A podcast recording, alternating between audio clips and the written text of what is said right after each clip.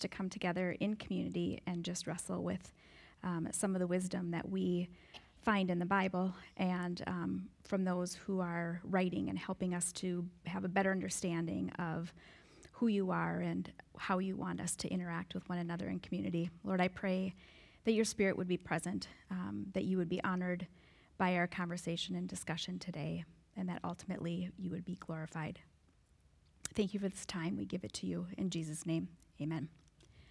Okay, so I need to start out, first of all, in um, just saying this. Last week, I had said, I had said, read this phrase promises provide the internal framework for every relationship and every community. And those were not my words, those were Christine Pohl's words from this book. And I just want to clarify that. Along with the list at the end um, in your notes about the things that can be challenging to keeping promises and also the things that strengthen those, that list came from Christine Pohl, not me. And so I just want to clarify that. It's important for you to know that. So let's talk about last week. We talked about um, keeping promises making promise, keeping promises, what stuck, what kind of nagged at you this week, what challenged you this week. And I know Dan and Annette Frank, hey, are watching on TV because Dan just got home from work. So this is important. So, what from last week stuck with you, challenged you, nagged at you?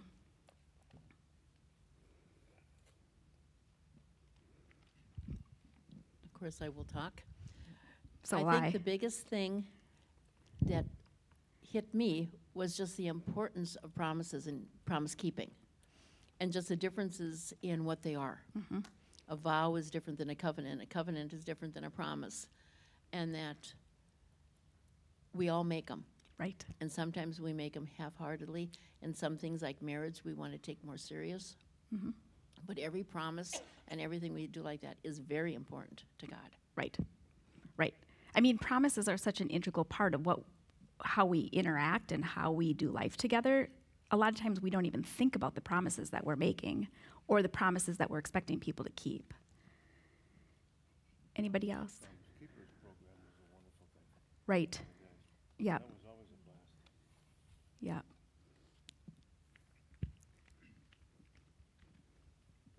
Amy, one of the passages of Scripture was the Great Commission. Yeah. And for decades, that has bothered me as to what it really means. The, it's wide open go and make disciples. Well, who is that, and how am I supposed to do it? And I see examples that I think, boy, that can't be what he means by that. I mean, somebody standing in the street corner in San Francisco waving a Bible, yelling at people to, pre- to repent. Right. Now, I'm sure that person thinks I'm doing, I'm fulfilling this command. Mm-hmm. To me, it seems, boy, that might be counterproductive. Christians aren't necessarily going to feel good about that. So it's just, it's the wide openness of that that has plagued me. Probably because I don't have an ev- evangelistic bone in my body. Oh, You, know? you do though. I think we all do because um, I think we do and we don't even realize we do. Because when we are um, intentional about how we live and how we live, and we'll talk about this today, in an in an effort um, to glorify God and have a Christ likeness, I think we do that. Um, and that's part of our evangelism. That's part of our call to live that. And so, even if we don't feel like, I would agree with you, I don't feel like the stereotypical evangelist that like we think about on the street corner.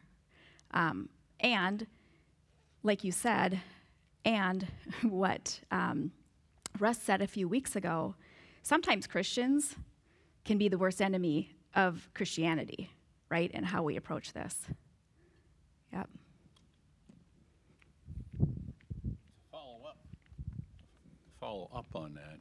In, in the last couple of weeks, if I see one, someone at like uh, Menards that needs a hand loading up their stuff, yesterday I was down um, at a hotel uh, waiting for the power to come back on, and uh, I took these th- these old three older ladies. I took their breakfast plates and put them away. I did not have, I didn't feel compelled to Right. say, oh, I'm a Christian. Yeah. You know? Right. It was, that to me is just throwing it in your face, over the top. Right. Yep. Anybody else?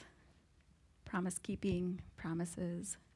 I agree, you know, with its kindness and um, go ye therefore and make disciples unto all nations. But bringing a bowl of soup down to your neighbor that's sick. I think Right. anything that you can do is in a kindness Right. and representing God. But you don't have to like go in the street corner Right. and uh, but just being kind and Right. being there. Right. Yep.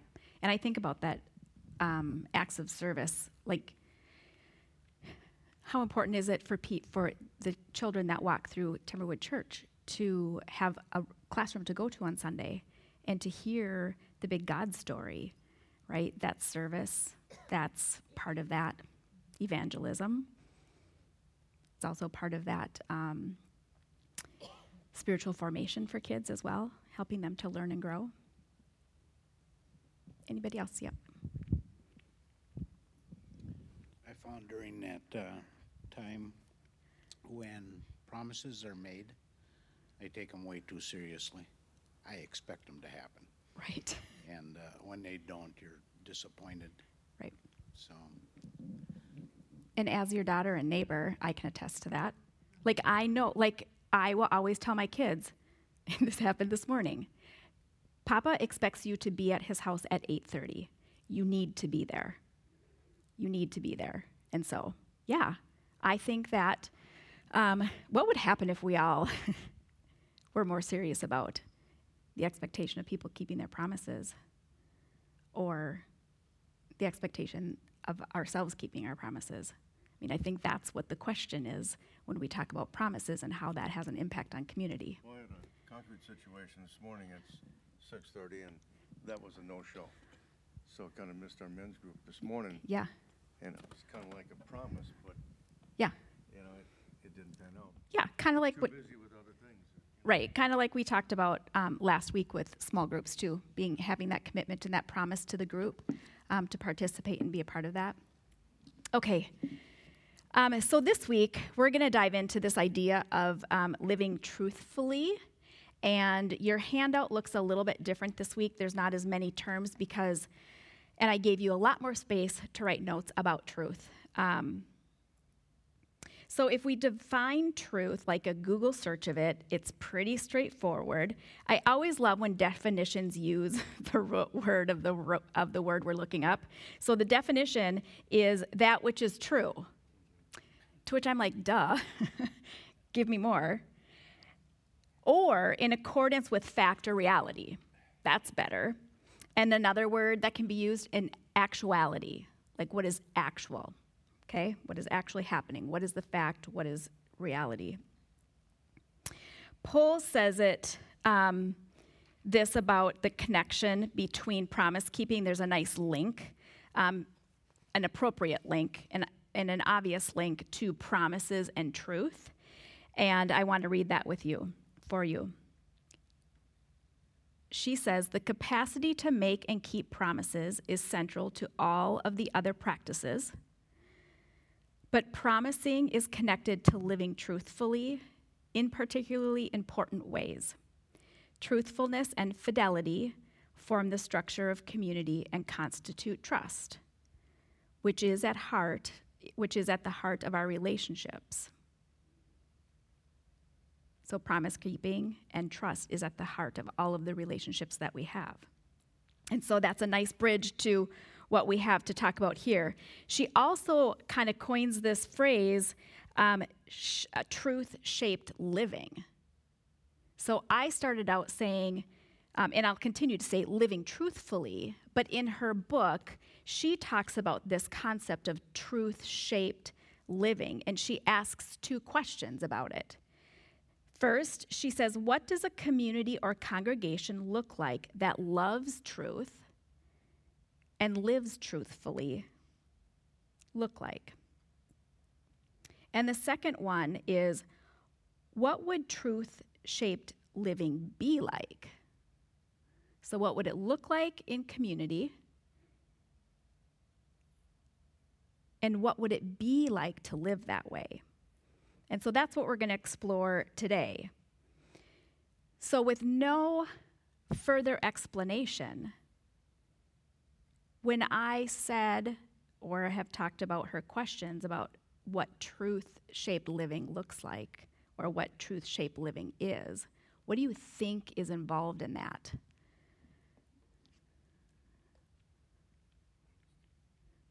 Yeah. Honesty. Honesty. Consistency. Consistency. Yep. Commitment.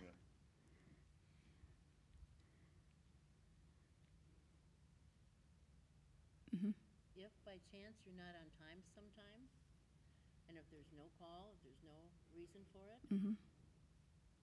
I, Dan and I have had this. That's dis- me. We've had this discussion. I said, that says you're lying to me. Mm. If you say you're gonna be somewhere and you're not, yeah, that says you're lying to me, and I Yep. don't have time for lying. Right.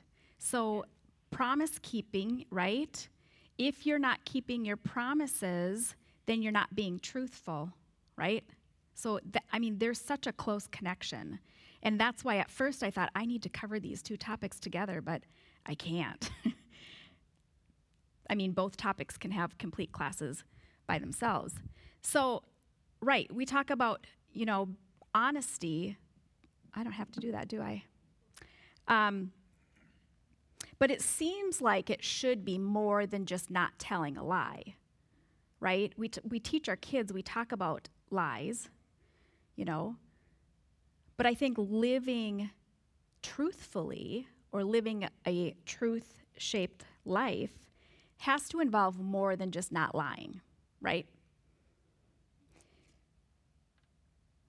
So if it involves more than just not lying, it also is talking about what we do and what we speak, right? So, yeah. just thinking about my aunt who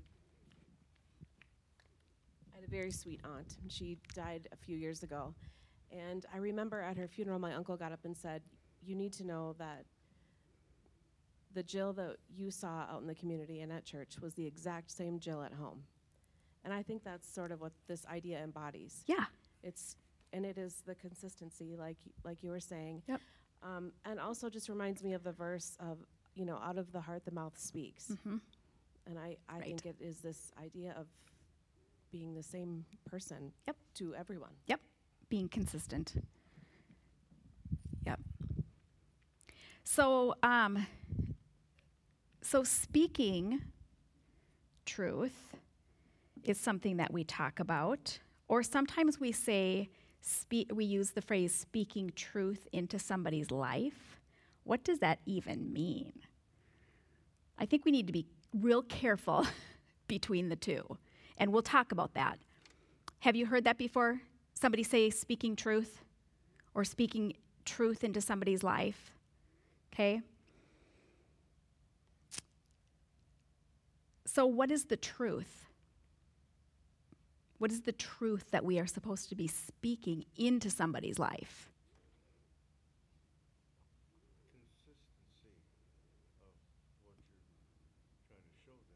Consistency of Yep, consistency. Watching you like a hawk. Yeah, people are watching us. Yep. Whether we realize it or not, our kids were, are watching us gently and in love. gently and in love. Yep. Yep. When we when you hear when you hear a Christian, somebody who is a follower of Christ, say specifically that somebody needs to speak some truth into that person's life. What does that mean? What do you hear? What have you experienced?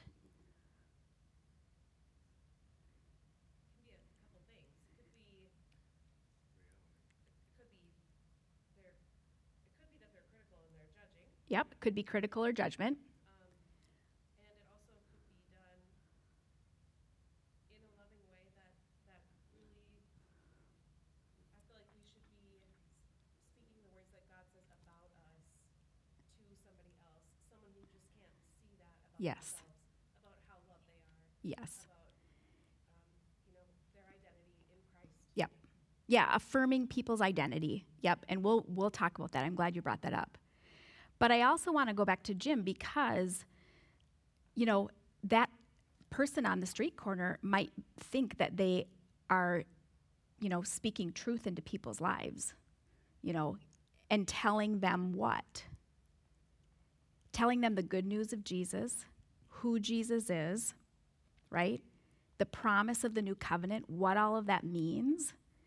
I think sometimes I, when I think of speaking truth into somebody's life or speaking truth, I think about the truth of who Jesus is, the truth of the promise that we have available to us. That's what I think of when I think of speaking truth. And it was kind of simply that and anything that went along with that. And it's true because the Bible calls us, right? From week one, we are all called. We are disciples, and we are to make more disciples. And what that, in, what that means is that we are sharing our faith in Jesus. We are sharing ourselves through a Christ like life, living a Christ like life, paying attention to Jesus' character and how he interacted with people, how he did community. Okay? So that's part of the calling that we have. That's also part of speaking truth. Pohl has, um, Christine Pohl made a distinction between tr- the, um, about truth that it really kind of like caught my attention. Jesus says in John 14, 6, I am the truth, or I am the way, the truth, and the life. So Jesus connects himself to truth and his life, and the life that he embodies, exemplifies, and teaches truth, right? I'll say that again.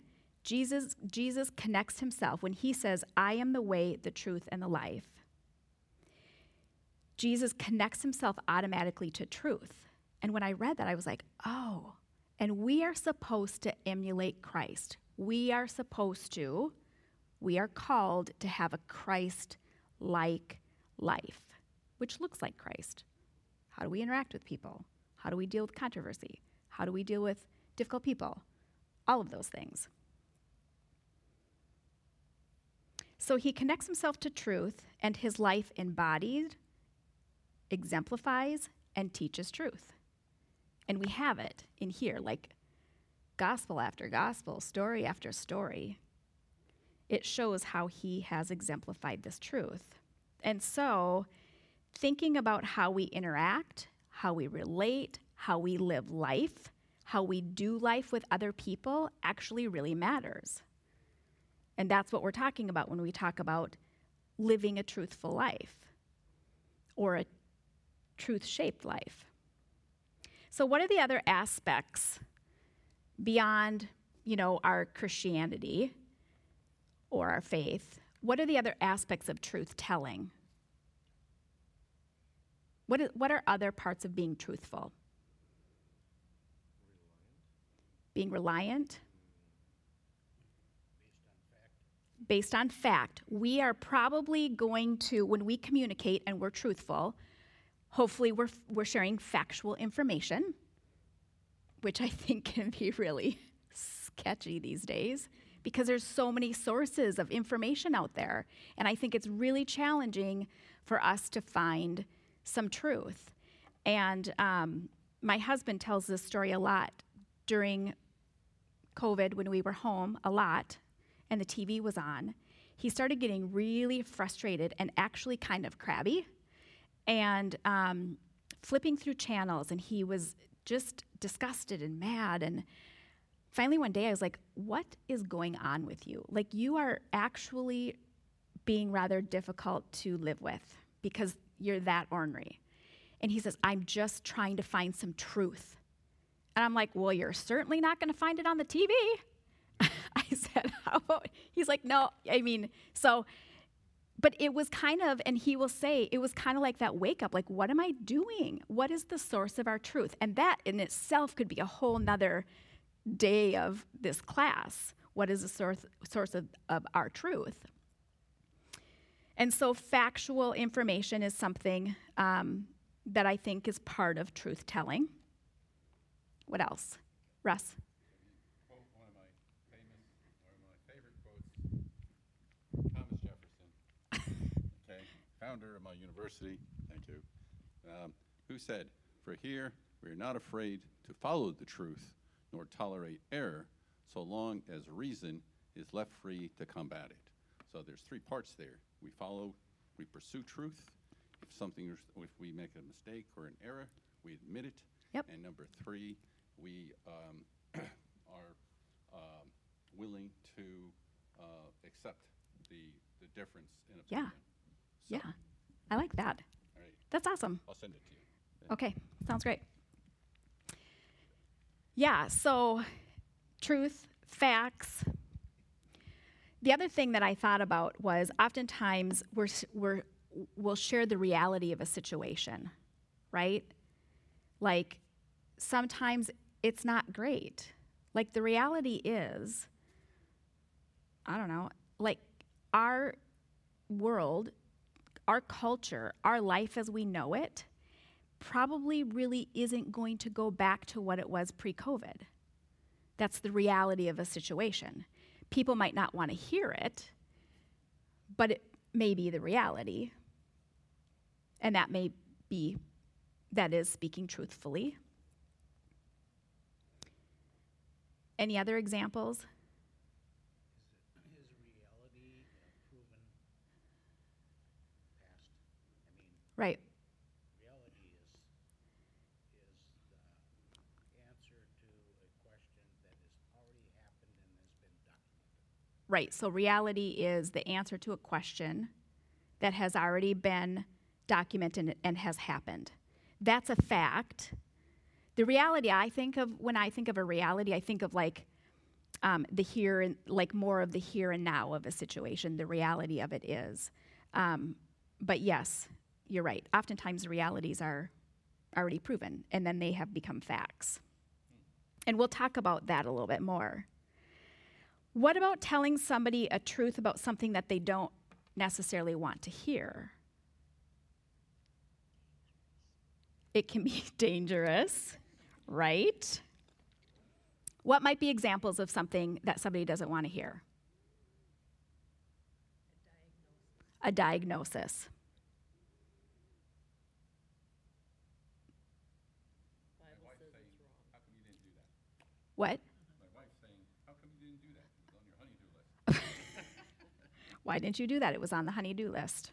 That's fair. Okay, Judy, what you said. What The Bible. Yeah, um, the Bible says this, and that's not what you're doing. Okay, the Bible says this, and that's not what you're doing. And so, you know, this this idea of maybe drawing attention to sin or inappropriate behavior or whatever it might be. Those can be difficult messages to give and to receive. And so, speaking truth does sometimes include truth about what something that about something that is wrong even if we don't want to admit it it also means truth about a wrong decision that we might have made it might be the truth about somebody's character like dishonesty or being sneaky or I think as parents we watch this I do like I watch my kids' character develop. I'm like, oh no, like we need to catch that before it gets out of hand, or you know what I mean, character wise. But sometimes there are things that um, need to be pointed out and can be in a, in a loving way. But I think that this is where things get really, really tricky, and it's a really slippery slope because speaking truth we need to ask this question what is the purpose and the source of the truth we tell? What is the purpose and what is the source of the truth that we tell? Because if we're not careful, truth can simply become a means of control or conformity.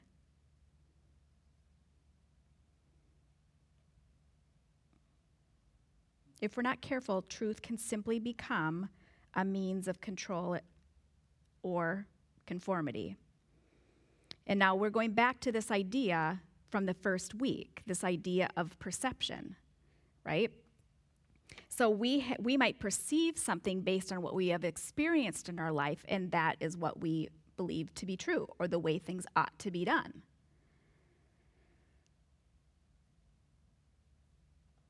And we oftentimes, because of what we experience in our life, have determined how we think people should act.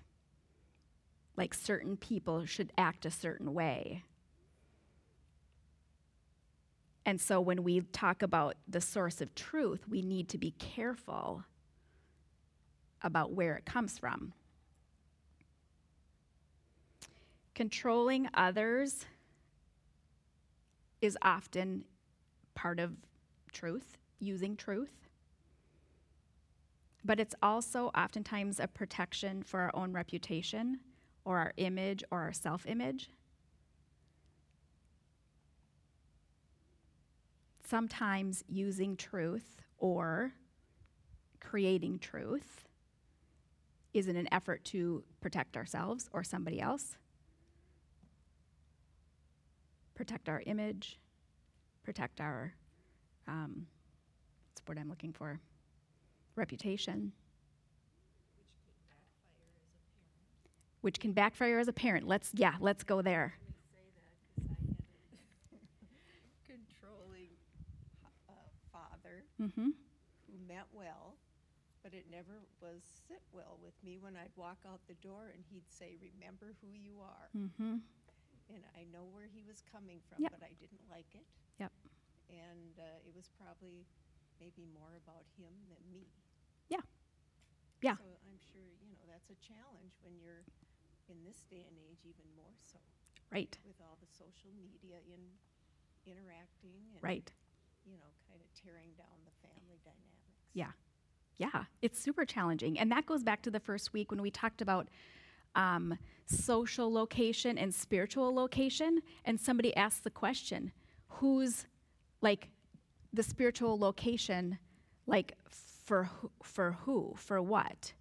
Is it like what I think my spiritual location is, or is it what I hope other people think my spiritual location is, right? And so the thing, same thing kind of goes with parenting. You know, do people think I'm a good parent? Is is you know, am I truthfully a good parent? I think parenting is a really hard thing to be. Well, it's an easy thing to be judgmental about, but it's a really damaging thing to be judgmental about.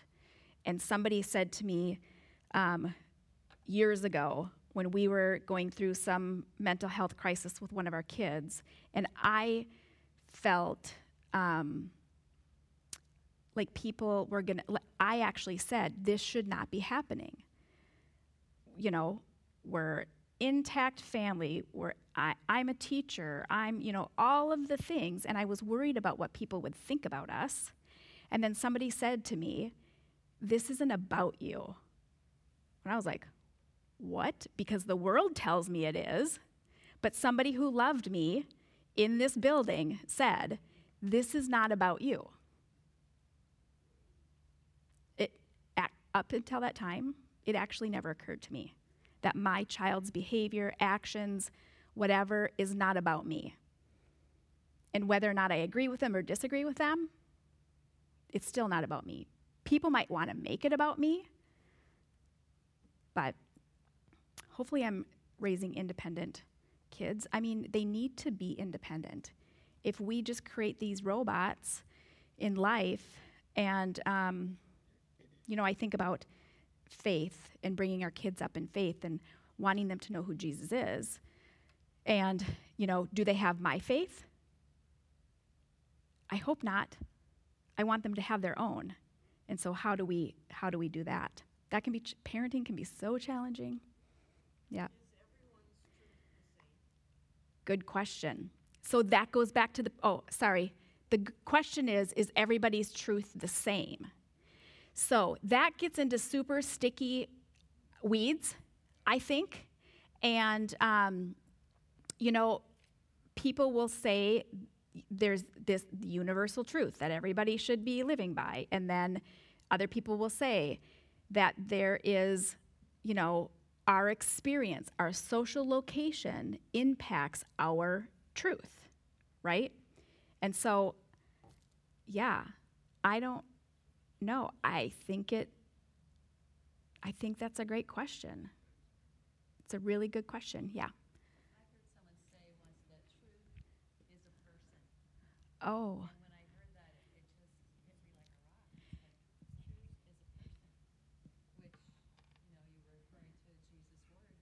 Yeah.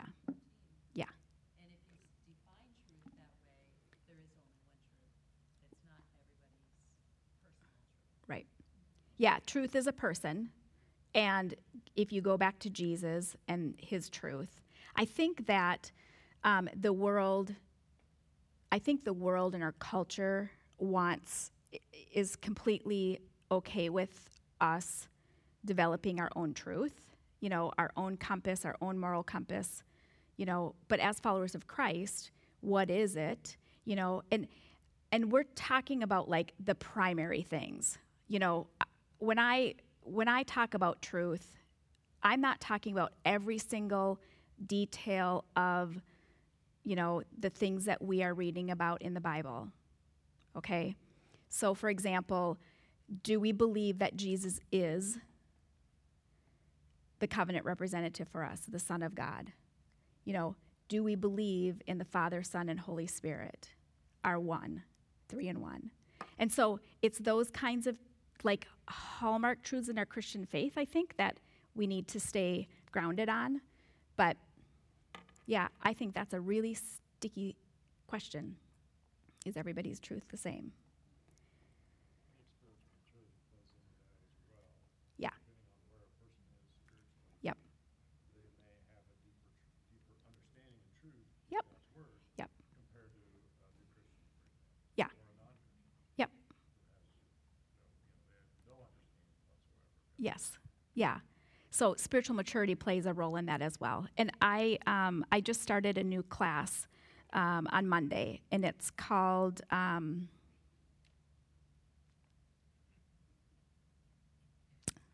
yep, it's really good. Um, I'll think about it and get back to you. Um, yeah. Um, my professor, in the very first lecture that I watched, in 45 minutes, really did this wonderful job of explaining theology, um, which is, you know, the study of who God is and, and the desire to gain this understanding of who He is. And she said this, and I loved this because we're doing this class on community. We have, we need each other. We have to be in community. We cannot develop our understanding of who God is in isolation. We have got to intersect with each other because everybody has had different experiences. Um, and she also said, which reminds, you know, it kind of connects with what you just said about spiritual maturity. She said, don't ever um, negate or neglect or think less of the person who hasn't been you know to formal education or to seminary because not everybody is afforded the luxury that we have of going to seminary or going on. But the experience that people have um, is important and we can learn from everybody. So we need each other. I think that's the cool thing. Like she said that and i was like yeah so good. Yeah. Yes, yeah, really good. So the Wednesday discussion groups that are broke out, um, that's a really good example of we need each other. Like that's us chewing and wrestling with scripture together, right? That's like the whole idea of having this discussion and conversation is saying that we need each other to, to figure this out, to learn about who God is and what that means in our life. So, yeah.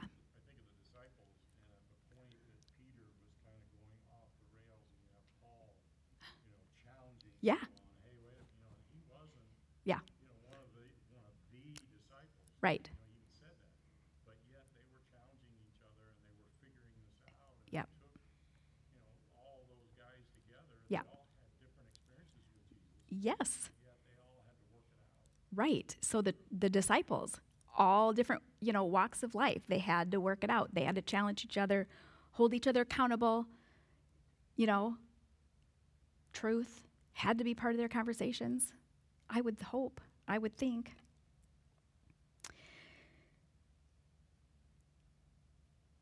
So, this perception, the context, the social location matters when we're talking about truth.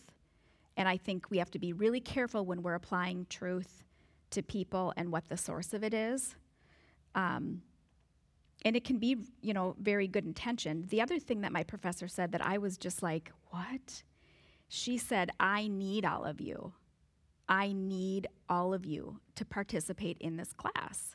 And this is a class that I'm going to be going out there for two weeks in July, and so we'll be together. Our class will be together. She says, I need you to come together because you help me to continue to form my theology and my understanding of who God is. She said, I'm giving you the best I have right now.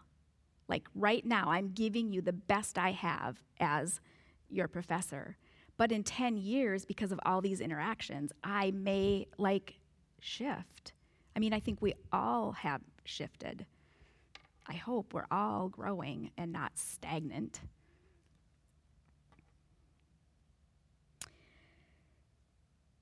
So, as we reflect about this, I reflected how often does our speaking in truth bless the receiver?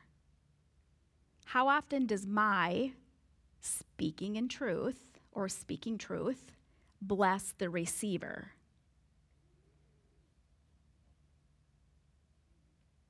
Because we just got done talking about some of the hard things, hard truths that can be talked about. And it can be really easy for us sometimes to point out people's faults, differences, the things we don't like, that we don't disagree with, the, the sin in their life. It can, be, it can be really easy to point those things out. But then I wondered how often does our truth bless somebody? And even speaking truth with um, hard things, it can be a blessing. Speaking hard things to somebody can be a blessing if it comes from genuine love, which is the first two words in Romans 12 9, which we have been reading, the marks of a true Christian. The very first sentence talks about genuine love. Let love be genuine. So I think that truth speaking, even when it can be hard, can be a blessing to somebody as long as it comes from that um, origin, that love, that genuine love that we are called to have for one another. Yeah. saying that goes, when you point a finger at somebody, here, three of them are pointing back at you. And in the process, you're, you're actually being given the opportunity to see that fault in yourself. If you don't like something in another person, Right? there's, there's a little bit of that Yeah. in you. Yep. Yeah, I have, I have heard that before too. Amy? Yes. Also, um, in speaking truth, before one would speak truth, it certainly takes a lot of prayer.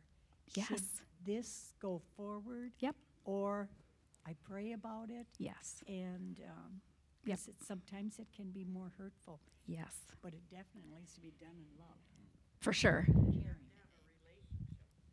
Yes, yes, and yes, we will talk about that. You do have to have a relationship with somebody. There's a lot of things to consider. So, um, the motive matters, right? That's what we're talking about right now. The motive of this matters. Context matters. Like the relationship you, you have with the person matters, the tone in which you speak matters, your body language matters when you're delivering a message, the timing matters when you're delivering this message. I think the timing matters.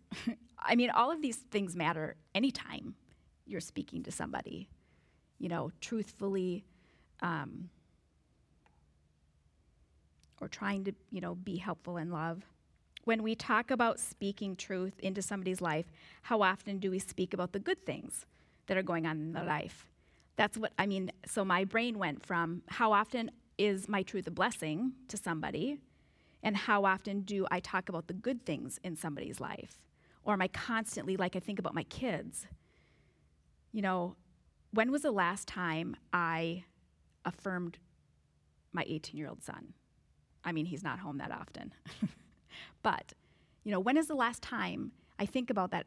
Like my, my interaction with my teenagers sometimes can be very draining for them and me.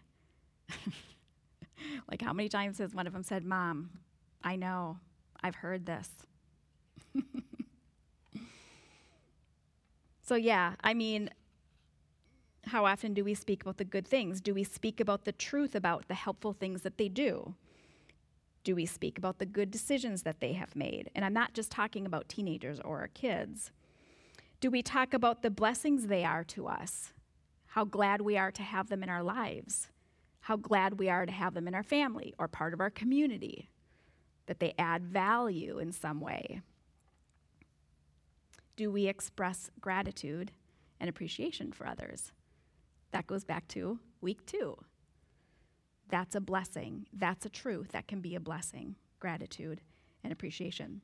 How often do we acknowledge or identify character traits in others that annoy us or we deem troubling? Versus how often do we identify character traits that are also modeled by Jesus? How often do we do that? for somebody else? How often do we bless somebody with the truth of their interaction or their character or their posture? I think about when we describe some people. I think about my mother in law. She is no longer with us, but when somebody describes Margaret, they will always use the word gracious. She was gracious, she was hospitable. She invited people into her home like strangers. Like she always had extra food, and her kids would come home and they're like, Who's this guy? You know, it might have been one of her clients. She was a home health nurse, but strangers to the kids. Hospitable, she was gracious. She never let anybody talk about anybody. If the, if the conversation went a certain direction and we were being disparaging, and she would say something like, Come on now. That's not, that's not very gracious. so, how often do we identify those characteristics in people that could be life giving truth to them or affirmation? So, I read today, um, I get this devotional from Fuller. It's Life for Leaders. And this morning's um, devotional was titled Avoid Flattery but Affirm Freely. And it was written by Mark Roberts, and he, um, he's also a professor at um, Fuller. But he uses 1 Thessalonians chapter 2 to differentiate between flattery and affirmation. And he also points out that Paul is a great example in chapter 2 of speaking truth in love, which we're called to do in Ephesians 4:15, speaking the truth in love,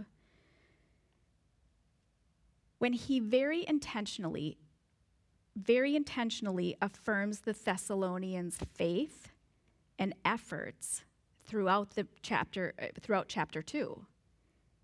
So he wrote this letter to affirm them tell them, identify for them what he appreciated about their faith and about the efforts that they were making to advance Christianity. then, after reading that article, that devotion this morning, I had a conversation with Fred this afternoon about the importance of affirming our young people because they don't get a lot of affirmation oftentimes. I liked being a middle school principal because um, I always felt that middle school students were some of the hardest people to like. And it hurt my heart that they frustrated adults so much. And so I always wanted to be an ally to them. And so when they would do stupid stuff, and I, I've talked about this in my one of my sermons before, when they did stupid stuff and they ended up in my office, and I would say, Come on, buddy, what were you thinking? And of course, he was like, I don't know. Because you know what? He wasn't. Because he was 13, you know? So, I mean, having some empathy, you know, you're going to go and you're going to help the custodian, you know, clean out the toilet. Thank you very much. And then you're going to call your dad or mom and tell them, you know, what you did today. So, affirming. So, she was talking about um, getting these prayer cards, the prayer cards from Sundays.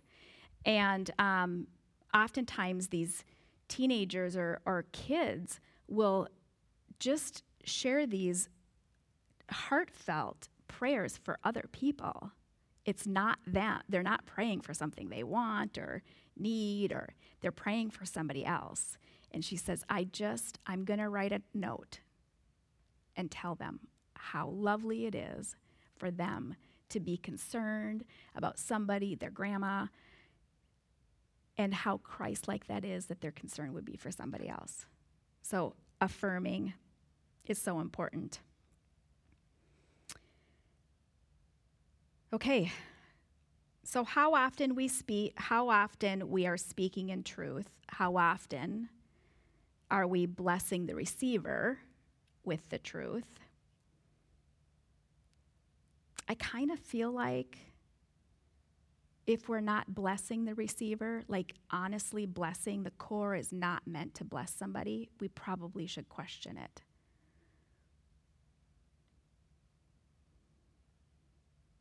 Okay, so this is talking. Paul also talks about this idea of being true. Okay, being true is a key part of truth shaped living.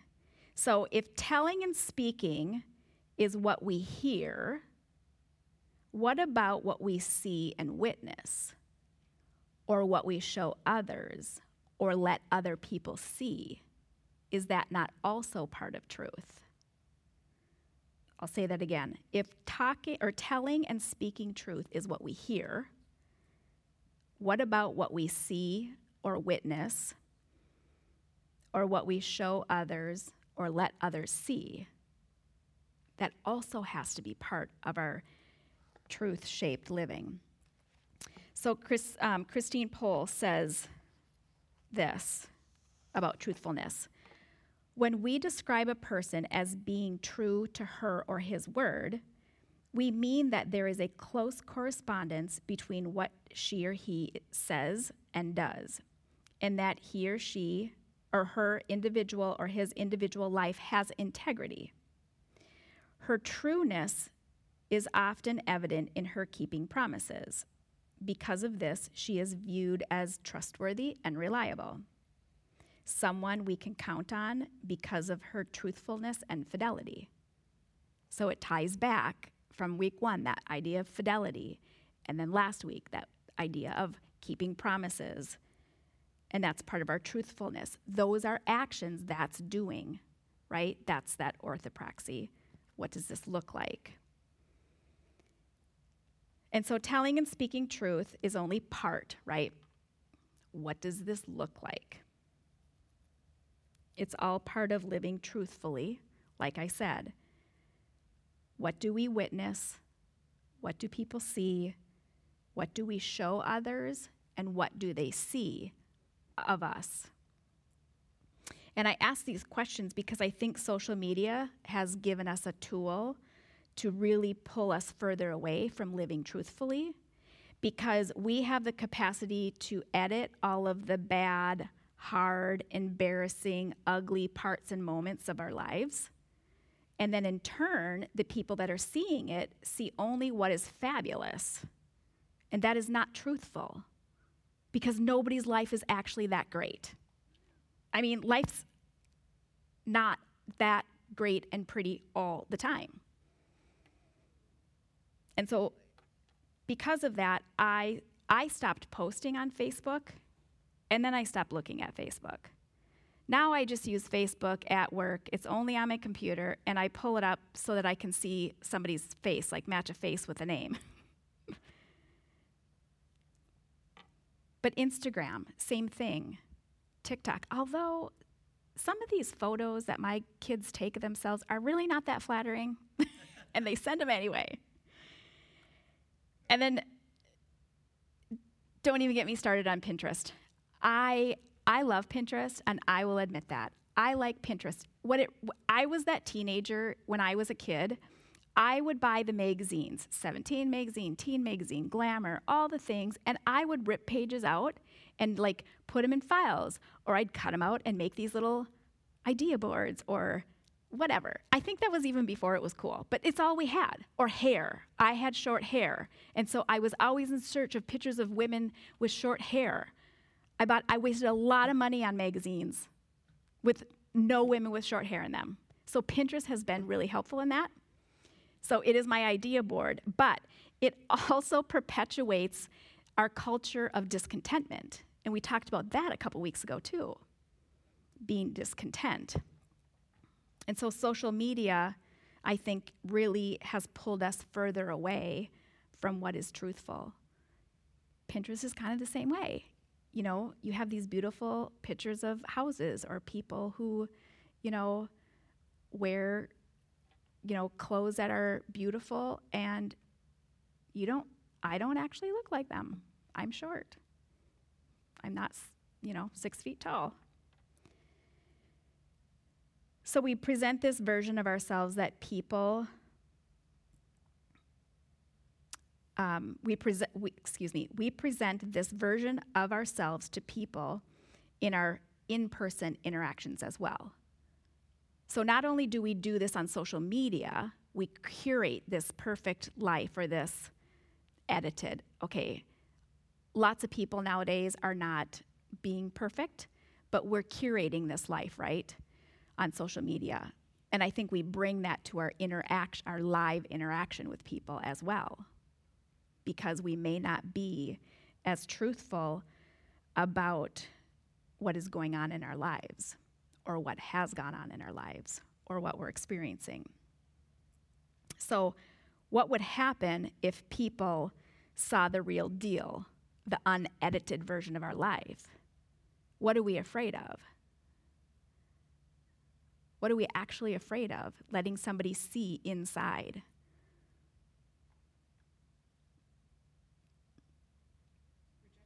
Rejection?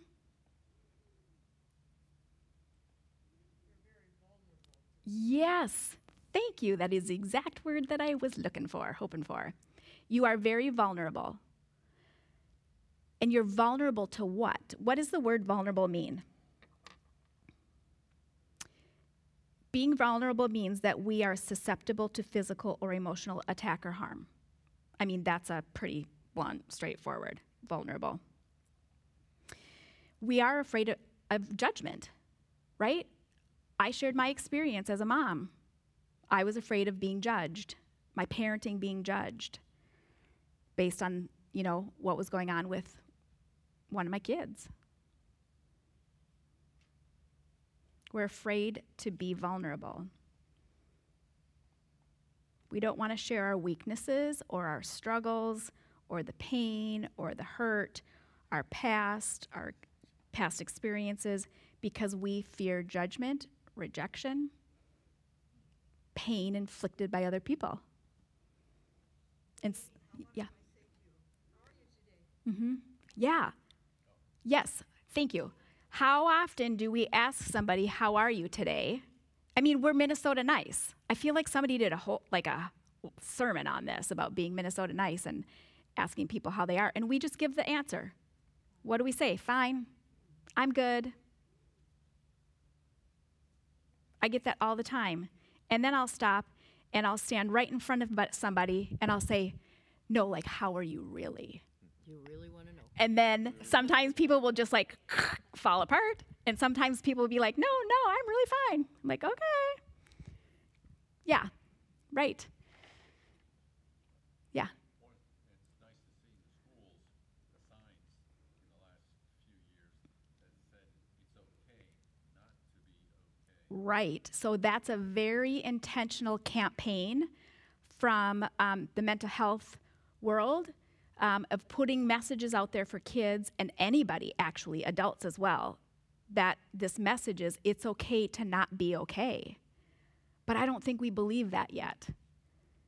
I hope that we can get there, but the more we put it out there, the other thing is is that the more people that aren't okay, that admit that they're not okay, are going to make it more okay to not be okay. Right? If people still pretend to be okay, this is not going to get better. We need people to be vulnerable. We need people to take the risk of being vulnerable and sharing. So, um, a friend of mine a couple weeks ago shared this article with me. It's titled, If You Want to See Change, You Have to Be Vulnerable. And it's from Relevant Magazine um, website, not the physical magazine, but the website. If you want a copy of it, I can send it to you. Just email me. Um, this article is written by Mark Baker. And Mark is a clinical psychologist and has a master's degree in theology. Um, and he is the executive director of La Vie Counseling Centers in Pasadena and Mo- um, Santa Monica, California. He also wrote a book that I ordered after I read this titled Overcoming Shame Let Go of Others' Expectations and Embrace God's Acceptance. Bam. Wouldn't that be nice? So here's what he says I underlined, highlighted things. We both love vulnerability and fear it. We absolutely love to see the truth displayed by others, like reality TV, all that kind of stuff, but we're afraid to let others see us. It's only when we are most vulnerable that we can experience the connection with God and others that we were designed for. But it is also exactly when we are at the most vulnerable that we can get hurt the most. And that's the danger. That's the risk we take. It's only when we are most vulnerable that we can experience the connection with God and others that we were designed for. But holding our stuff back doesn't allow us to truly connect the way we ought to, or that the way we were designed to, the way God wants us to.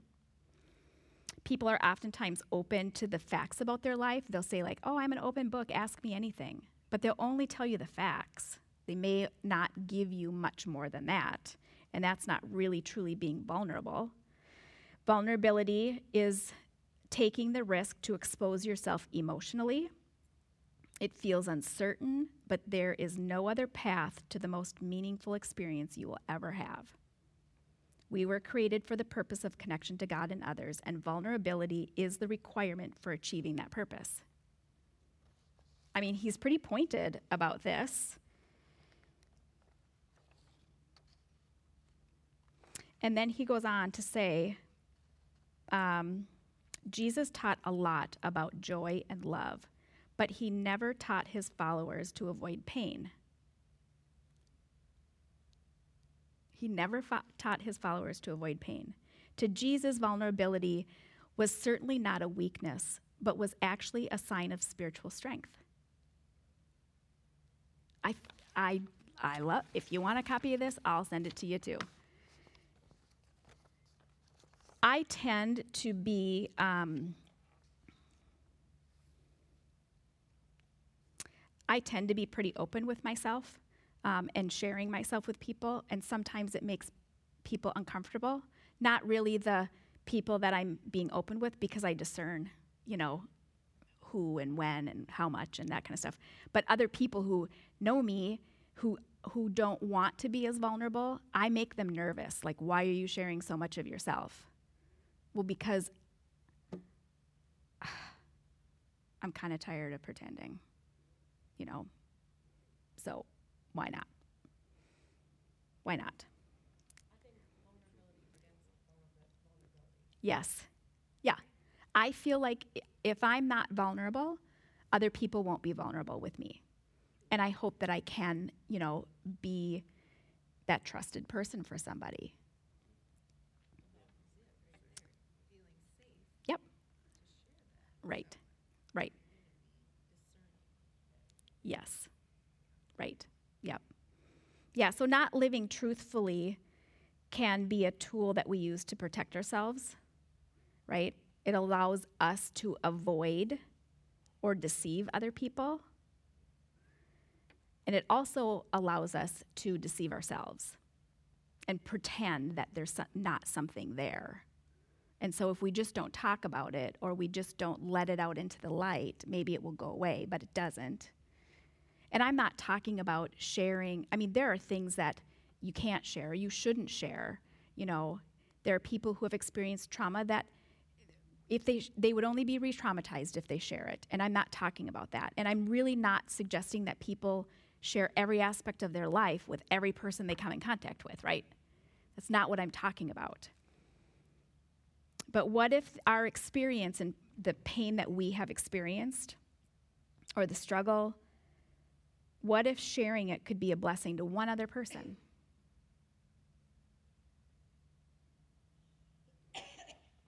I think there's a lot of people in our community that are willing to share some pretty painful experiences to come alongside and bless somebody else. And that's the beautiful thing about being part of community is living in that truthfulness. There are things that are really painful and really hard, but we don't have to go through them alone or in isolation. Remember, we need each other. That's part of needing each other to be vulnerable so that together we can learn more about who God is.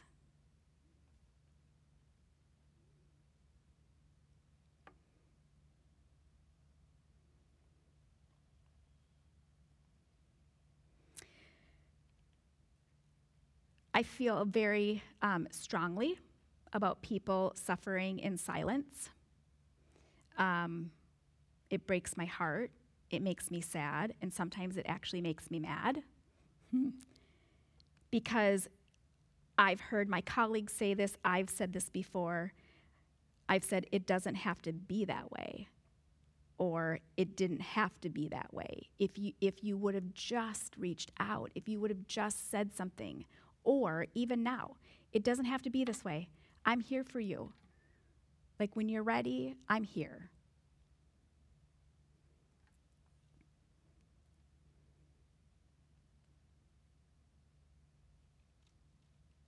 What if sharing a struggle or a hurt or a pain with a trusted friend, a pastor, or a therapist actually opened the door to healing and redemption? Not this, you know, painful, like I'm worried about this person not, you know, keeping their promise to keep quiet or keep confidential about it. But what if being vulnerable is the one thing that you have to do to heal or open up the door for redemption or reconciliation or whatever it is?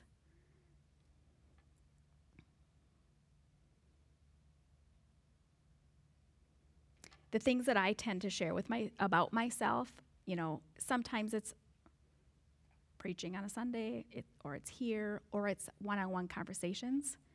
I tend to share a lot of my experiences in attempt to connect with people, and also give people permission to share, um, to not be alone in what they struggle with. I share struggles in parenting, with mental health, struggles with insecurity, struggles with perfectionism, um, fear of disappointing people, like so many things. There's so many things that we actually can share with people. And some of you probably heard that list and you're like, she what? Right? But in a close com- in a in a close relationship, you know, when you get to know people, you open up and there's more of a of an opportunity to be vulnerable and to share those things and to connect and not feel alone. Yes. Another thing too with, like you said, with share, with discerning first, Yes. discerning first Yep. before sharing Yeah. is so important. But the Holy Spirit will lead you through many, many Yes. times. Yes. And it's always so interesting with past experiences. It's so interesting after the sharing, the person, thank you, thank you, Yeah. thank you. And and then it opens up to what can I do about it? What can you do about Yeah. it? What do you want to do about it? You can bring it to the Lord. Right. Bring it to the cross where there's healing. Right. Because a lot of times there are people I there's a lot of pain and there's a lot of suffering and there's a lot of hurt. And honestly, um, I tend to be a fixer. And so I want to help people feel better. And um, I have to stop myself oftentimes because um, it's not my role, for one thing. Unless somebody comes in and says, I need you to help me problem solve this, um, I have been working really hard to do a better job of listening and then um, guiding my friends in prayer and, you know, being vulnerable and together and doing this hard stuff together, right? Discernment is super, super important. We have to ask, like you said, Linda, is it helpful? Is the timing right? Is the context right? Why do I want to do this? Or why do I feel I need to do this? Is it for my benefit? Is it for the person's benefit? How well do I know this person? There have been a lot of times when I um, think I need to share a hard message with somebody, and um, I have learned um, over the last few years that timing is everything and that people need to be ready to receive something or hear it. And so I will oftentimes pray for the an appropriate opportunity. And um, and to be honest with you, sometimes I do this prayer because I actually don't want to do the truth telling. I'm like buying time. That's how this first started out. I'm like, I don't really want to do this, so I'm just going to see if God actually really wants me to do it. and a lot of times He does. And so I pray about this. Is it at the appropriate time? Is it helpful? Is it rooted in genuine love? I ask that God would provide the opportunity, like an opening in our conversation or our interaction, and also the gracious words for the conversation. And I can't tell you how many times that door has opened. And sometimes I'm like, oh, really? Like now? I wasn't really ready for this. And then oftentimes the words that I hear coming out of my mouth are like, oh, that was sweet. That was not me, but that was really sweet. Because he will provide the opportunity, he will provide the gracious words that are needed. I don't think we have to force truth into people's minds, like the guy in the street. We don't have to force truth, but we do have to be in community. We do have to be in a relationship that is conducive to vulnerability, which is conducive to being truthful with one another. And then the other side of that is the reciprocating of truth, right? The expectation that we want to have of people being truthful in our communities. So I know in your worksheet or your handout that I gave you, there's opportunities for reflection. And last week, I didn't give um, adequate time for people to reflect, but I do have it, a couple of questions for reflection now, not something that you need to share here, because I think that some of these things are really super personal. And then there's also parts um, for reflection after class. So I'd like to just give you like 10 ish minutes, and I know that sounds like a really long time, but I have found in my personal experience and with other people that I love, we avoid silence. We're afraid to sit in it and ponder some of these questions. So that's why I want you to do this. So, 10 minutes. First question is What has living truthfully looked like in your life? And then the second one How often is your speaking in truth or, or speaking at all a blessing? And how, how likely is it received as a blessing?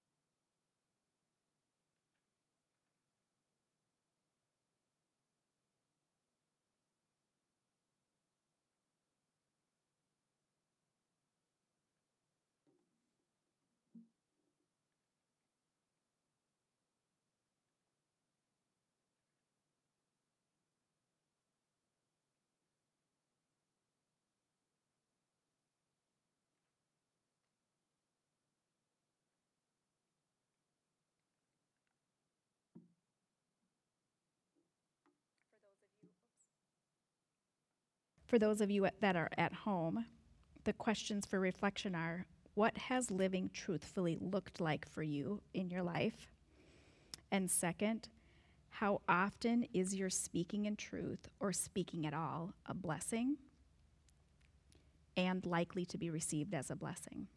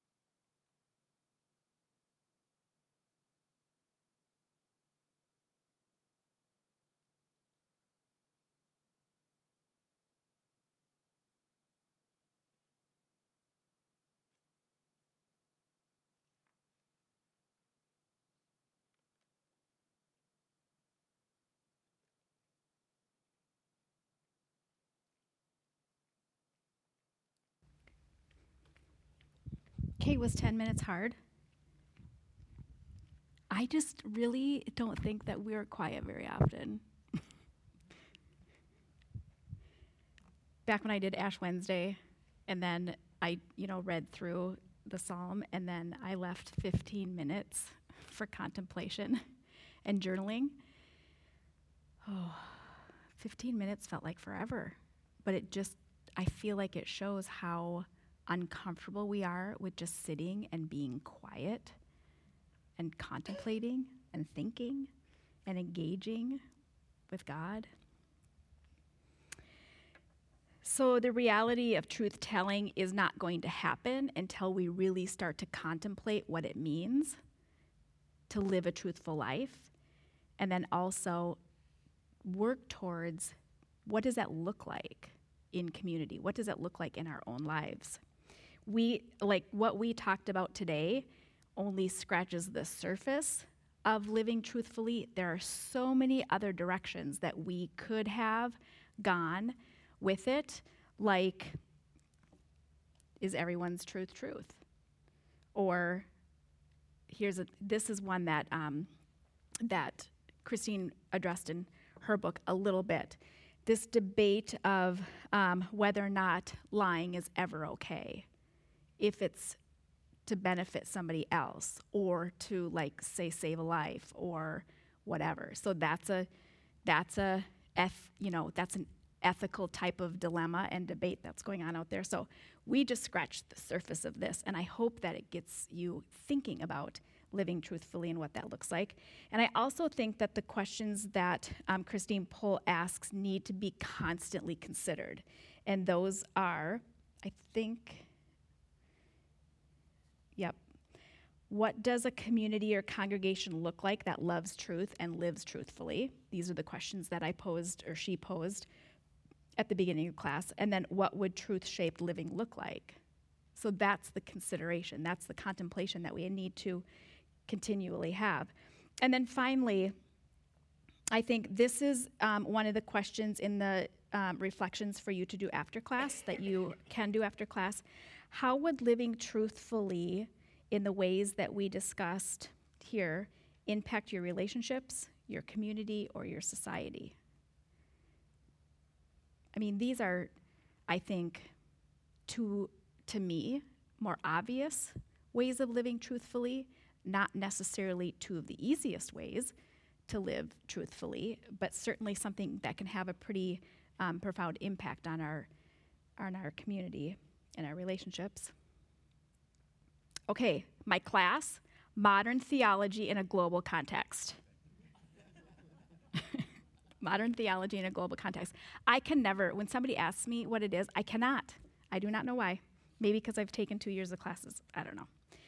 Anyway, any questions, comments before we close in prayer? I really hope that you will take this and contemplate um, the after class. I did list the scripture that um, were referenced or read um, so that you can go back to that and kind of pull that picture back together on your own as well. Okay, let's close in prayer. Father, thank you um, for this evening. Thank you for the opportunity that we have to examine uh, your word and um, how your disciples in the past have lived out the command and the, um, the posture of being truthful in community and in life and in relationships. Lord, I thank you for the example of Paul um, in his letter to the Thessalonians that, um, that he is able to show us that we have an example of what it means to be affirming and truth telling um, for those that we love. Lord, I pray that as we go about that, um, our truth telling, our truth seeking, uh, the source of it would be honoring to you, and um, that you would be glorified by our efforts in being truthful and also in the truth that we seek. Be with us as we go out and um, are part of our sphere of influence. Lord, I pray that you would help us to practice and remember what it means to be truthful and the, and the um, impact that it can have on your global community and global church and our individual relationships as well. We ask all of this in Jesus' name. Amen.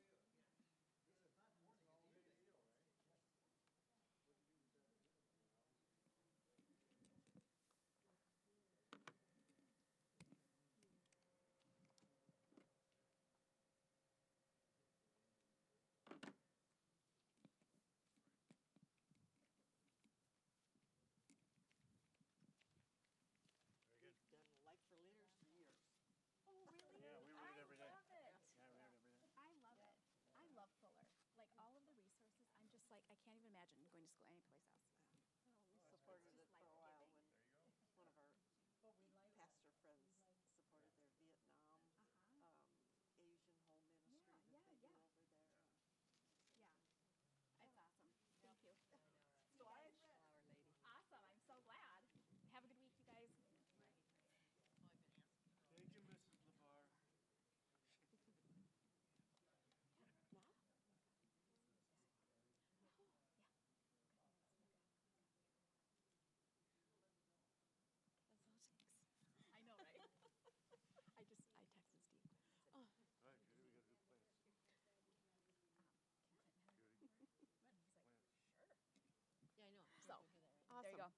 All right.